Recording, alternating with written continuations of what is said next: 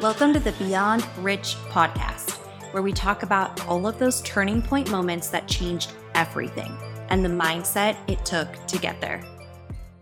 Hello. Welcome back to another episode of the Beyond Rich podcast. I am Natalie Lemus, your host. Okay, so today someone asked me, they said, Can you do a podcast on how you juggle everything as a working mom? And I was like, Oh my gosh, I feel like an imposter with this episode. I feel so nervous and so exposed and vulnerable and like open for judgment. And here's the thing here's why because I know no one. Oh my gosh, I just hit the mic because I'm so nervous. I know of no one, literally no one. I've tried to look for episodes on this exact topic, and I don't know of anyone who exposes the reality of what it's like to run, you know, a seven-figure business as a CEO and and have kids and all the things. Like I think people downplay it and they don't actually want to to talk about the realities of what it is to have help and to have support because of fear of judgment and fear of yeah being ridiculed or whatever because it's a really sensitive topic for me especially because I just feel exposed, right? Which is weird because no one asks men this question. I just have to put that out there. All right. No one's ever going to be like, what's it like to be a working dad? Like, no one. That is not even in our vocabulary. But it's okay. The person that asked me, I love you and I'm glad you asked because it is it is something that I've gotten asked frequently. So, let me rewind a little bit. And because talking about where I am now is not going to be helpful. I want to talk about kind of the journey. So, rewinding. Oh, I'm hitting the mic again. Again, I'm so nervous because okay, let me just put it to you straight. I listened to an episode of um no, it was either an episode or some sort of post on Instagram from Jasmine Star and I love her, but she didn't say anything. Like she didn't give she she was basically just saying, you know, the way that I run my family is like my own business and I don't, you know, people I don't want people judging me and telling me what I need to do about, you know, being with my daughter if I'm with her not enough and blah blah blah. And I literally DM'd and I was like, "Well, can you please share, you know, do you have a nanny? How often are you with your daughter? Like, what is your work schedule? And of course, she didn't respond, but I'm like, she just made it so vague. And I'm like, can you be transparent? Because it would help alleviate, I feel, the mom guilt. Anyways, that was a total aside. And, but I, I, I really love her and I've literally been following her since 2000 and what, 2005. Like, it's been a long time. Ugo and I had a photo shoot with her back in the day. Anyways, long story. So if you don't know who she is, you should follow her. She's great. All right, the come up. So when we started, Ugo was working at a bank. And I, well, before that, Ugo was working at a call center for dispatching, what do you call that? Loads, like dispatching like trucks, like a trucking a trucking call center. You know, can't get much more fancy than that.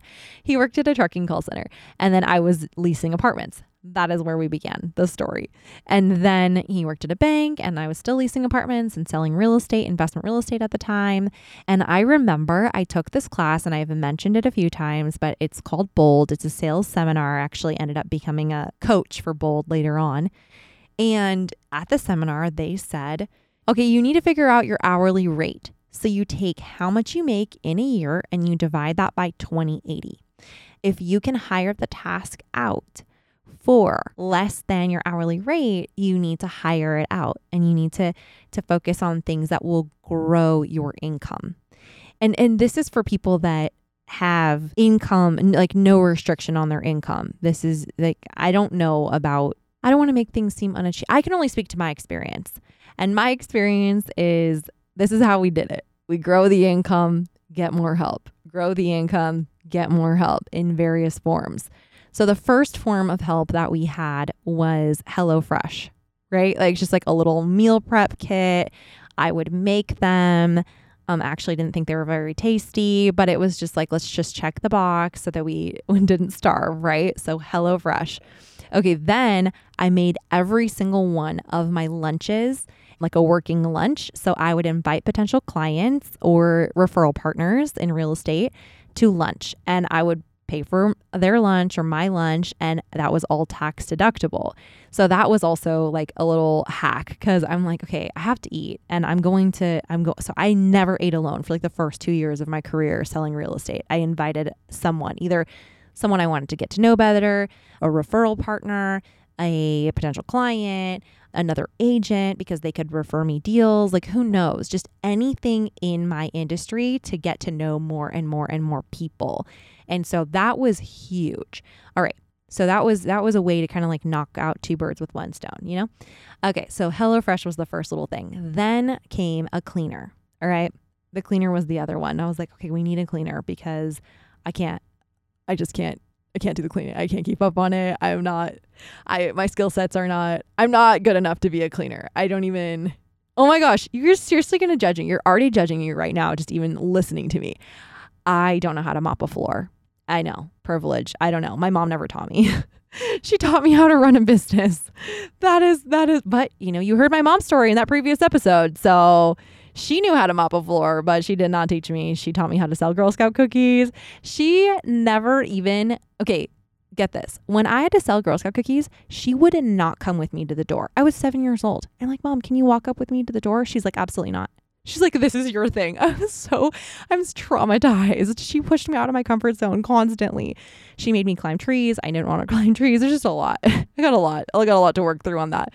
She made me sell, uh, my sister and I she made us sell um, glow stick necklaces at a Fourth of July parade. We had to use our own allowance money and we had to buy these glow stick necklaces wholesale. And then we ended up selling them retail at this Fourth of July parade.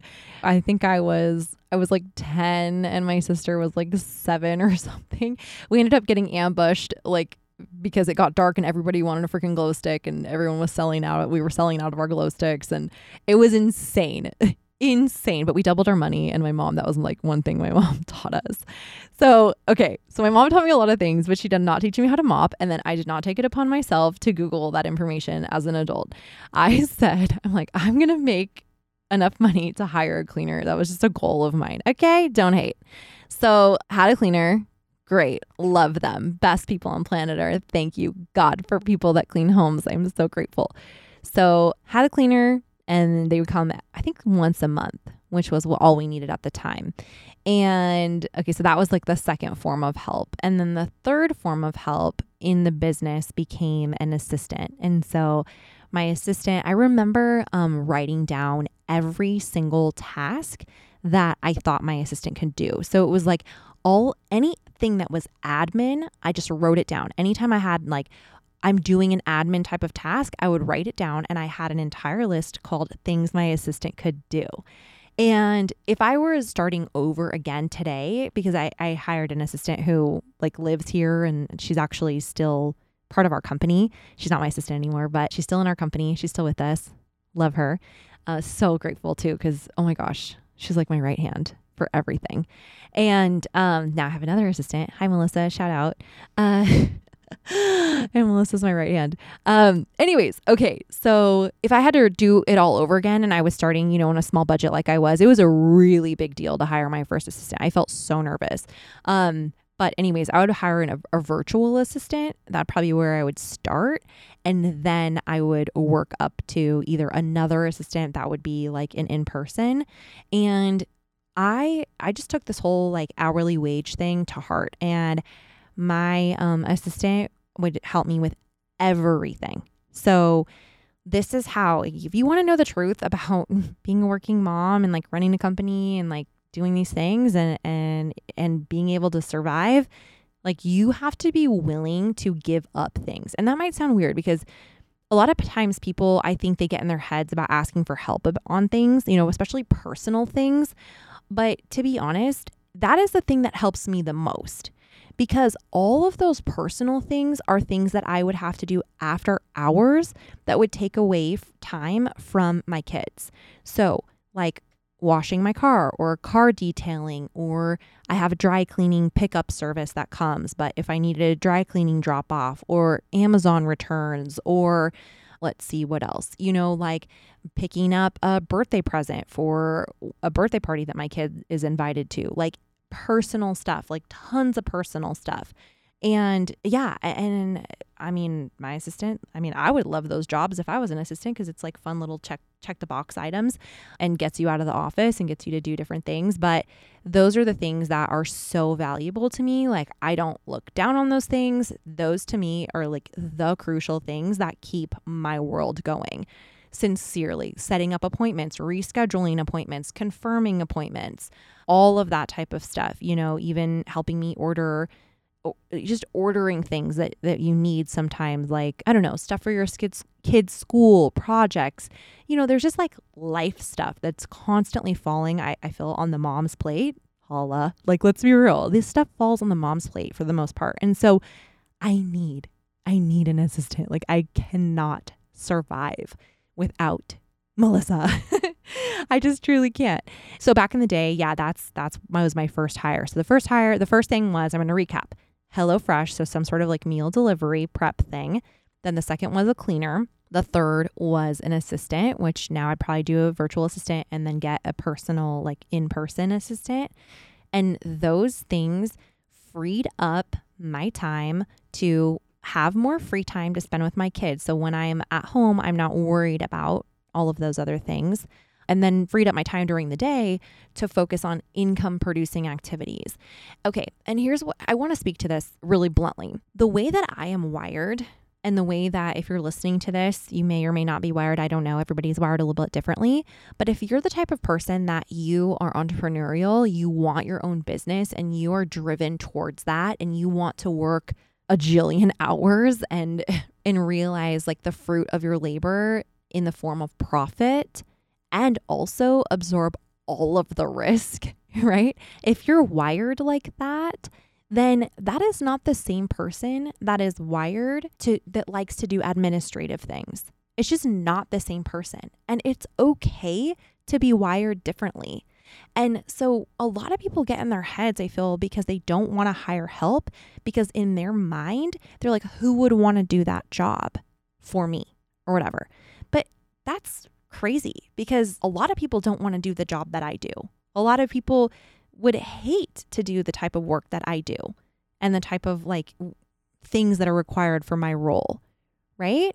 And so, like, what I love about humans is that we all have strengths we all have things that that come naturally to us and that we're naturally gifted to do. And so by me becoming more successful in my role, I have provided opportunity for like my first assistant has another, you know, she has totally grown and she has another role in the company.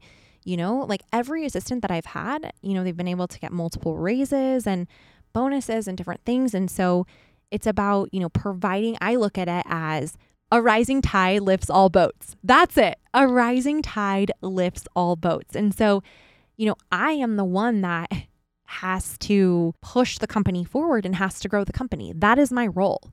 If I am doing administrative things, I am actually being a detriment to the company. Does that make sense? Like, I am hurting everyone in the company. Everyone is making less money when I do administrative things. Everybody makes more money and achieves their goals when I do sales related and growth related things. Okay. So it's a mindset because so many people get caught up in this whole thing like, well, I just couldn't have anybody, you know, buying a birthday present for my kid's birthday party or, you know, for their friend's birthday party, or I just couldn't have this, or I, you know, what will people think of me, or what? I'm just like, stop that. Like, don't you want to help other people reach their goals, their financial goals? You becoming more successful isn't about you. It's about all the people in your world that you can help. That's what it is about. So, anyways, that is like my soapbox. I'm like yelling in your ear, huh? Like, oh my gosh, stop being so selfish and being so worried. Okay. So, an assistant, that was like the next thing. Okay. Then, when Tino, for the first two years of Tino's life, Ugo stayed home with Tino. Then, enter nanny Vanessa. And she's still with us. And I'm just like, obviously, hopefully you can hear that I'm just like smiling ear to ear because I love Vanessa. I just love her. Vane, shout out. I love you. Te quiero mucho. You're the best thing ever. She's gonna be so like dead hearing this. But anyways, um, so yeah, Vane Vane is like everything. She's literally like the glue for our family. I'm so grateful for her. I love her to death. She's part of our family. Like I see her as like I don't know, like in between like a daughter and uh, uh, an aunt, a prima, a best friend. I don't know. She's just like the glue for our family. I don't know any other way, like better way to put it. And here's the thing. So many people have struggles finding like their person. And I just want to say like if you have not found your person for your family to be like that glue, that nanny person that is going to watch your kids during the day when you're at work, right? And take care of like house things because Vane does so much more than just um, watching the kids. She does so many house tasks as well. I would call her like a house manager as well as a nanny. And um, if you have not found that person that super gels with your family, you like do not stop until you find that person because the right person will change your life and change your family's life for the better. So, yeah, I grew up with two nannies. I had a nanny from Sweden and a nanny from England for various different periods of my life. And I loved it. Like, I literally, as a kid, loved it because I mean, nannies were so fun. They would take us out. We used to do so many fun things. Um, and then when my mom and dad would come home from work, they would be ready to play with us. Like, they didn't have the laundry list of tasks, you know, that they had to do at the house. So they were fully immersed and focused on us. So it was like quality time. We used to sit on these blue chairs and they would like read books and we would talk about our day. And it was just so, it just, they felt calm around me and they felt like present and loving and like, like there was time and it was playful and we had a bedtime routine. And I never once thought as a kid, like, I'm with this nanny all day. You know, where's my mom? I'm, I'm sure there were t- days that I thought that as a kid. But looking back on it now, like, I, I don't have, I'm not like scarred, right? Like every, most kids are like in daycare or something, right? Hello. So that's, that's the, that's the last one is you got to find your person. You got to find your family glue nanny. But obviously that's as your income is increasing. You know, don't, don't listen to this and think, oh, I can't afford a nanny. Like if you're an entrepreneur, your job your literal job. I want you to reframe your entire job. You think it's about, I don't know, making money or closing deals or whatever. Your job is to provide opportunities for other people. And once you see it like that, your litmus test for success is like, how many opportunities can I provide for other people? And your whole world is going to expand versus you just thinking it's all about me and I have to pay my bills, but it's my bills. No, you got to elevate your thinking and think, no, how can I pay you know, five people's bills and 10 people's bills and 50 people's bills, right? Through my company and my work. Hope that helped. I'm sure there's some more tactical working mom tips, but this is my podcast and that's the way I wanted to answer the question. So, yeah, start with the vision and work towards it. You'll get there. Talk to you later. Bye.